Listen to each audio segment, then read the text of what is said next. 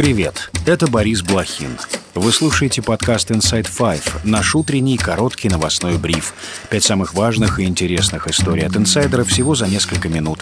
Сегодня 27 февраля, вторник. История первая. Публичное прощание с Алексеем Навальным запланировано на конец этой рабочей недели. Сейчас соратники оппозиционера ищут помещение, в котором его можно будет провести. Об этом сообщила пресс-секретарь Навального Кира Ярмаш. Ранее несколько телеграм-каналов сообщили, что похороны назначены на 29 февраля. Соратники политика назвали эту информацию ложной. О смерти Алексея Навального в колонии стало известно 16 февраля. Его тело отдали матери только 24 февраля. Между тем, сотрудница Фонда борьбы с коррупцией Мария Певчих заявила, что Навальный был убит, потому что его соратникам удалось договориться об обмене политика на приговоренного к пожизненному сроку в Германии офицера ФСБ Вадима Красикова. Навальный в ближайшие дни должен был оказаться на свободе, потому что мы добились решения о его обмене.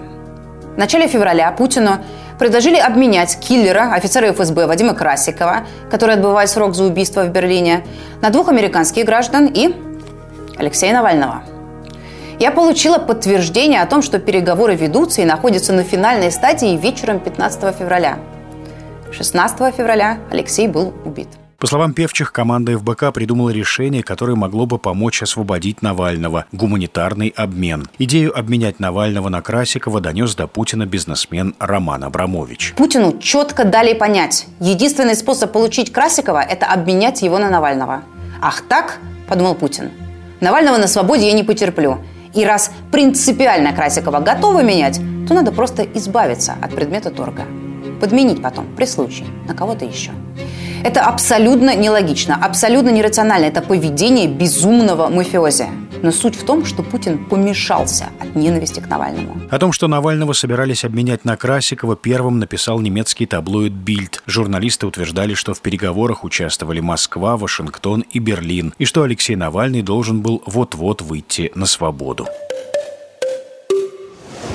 История вторая. ВСУ не смогут эффективно вести оборону без помощи США, заявил Владимир Зеленский в интервью CNN. По словам украинского президента, сейчас существует два варианта развития событий. Согласно первому, Украина получит американскую помощь и будет готовиться отвоевывать свои территории. Если же помощь не будет получена, то тогда стране будет сложно даже обороняться. Также Зеленский высказался о предполагаемом кандидате в президенты от республиканской партии Дональде Трампе. По его словам, Трамп не понимает целей Путина Путина и никогда с ним не воевал. Однако президент Украины не верит, что потенциальный республиканский кандидат может играть на стороне российского лидера. Ранее президент Украины на пресс-конференции по итогам двух лет войны озвучил данные о потерях ВСУ. По его словам, во время боевых действий погибло 31 тысяча украинских военных. В то же время, согласно его информации, в боевых действиях погибли 180 тысяч российских военнослужащих. История третья. Парламент Венгрии ратифицировал протокол о вступлении Швеции в НАТО. Теперь подпись под документом должен поставить президент Венгрии. Ранее сообщалось, что премьер-министр страны Виктор Орбан согласился утвердить вступление Швеции в Альянс после того, как Стокгольм одобрил покупку Будапештом четырех шведских истребителей «Грипен». Ранее присоединение Стокгольма к НАТО одобрила Турция. Швеция подала заявку вместе с Финляндией весной 22 года, вскоре после нападения России на Украину.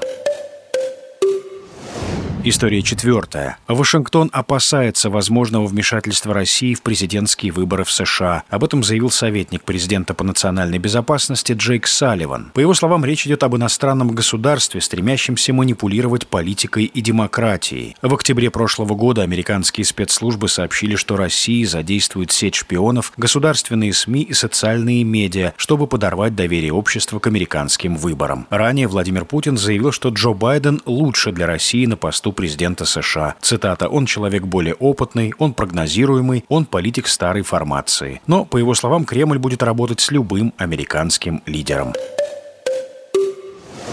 История пятая. В бразильском Сан-Паулу прошла многотысячная акция против политики президента Лулы да Силвы. Ее участники, сторонники бывшего главы государства Жаира Болсонару, требовали объявить импичмент действующему президенту. В мероприятии участвовал сам Болсонару, который принес флаг Израиля, чтобы выразить несогласие с заявлениями да Силвы, ранее сравнившего действия армии обороны Израиля в секторе Газа с Холокостом. Болсонару также потребовал амнистии для своих сторонников, арестованных после штурма президентского дворца дворца в январе 23 года. По итогам президентских выборов 22 года До Силва обошел Болсонару с минимальным преимуществом. Сторонники Болсонару не признали поражение и устроили штурм президентской резиденции, здания Национального конгресса и Верховного суда. В итоге Высший избирательный суд признал экс-президента частично ответственным за беспорядки. Ему на 8 лет запретили баллотироваться на выборные должности.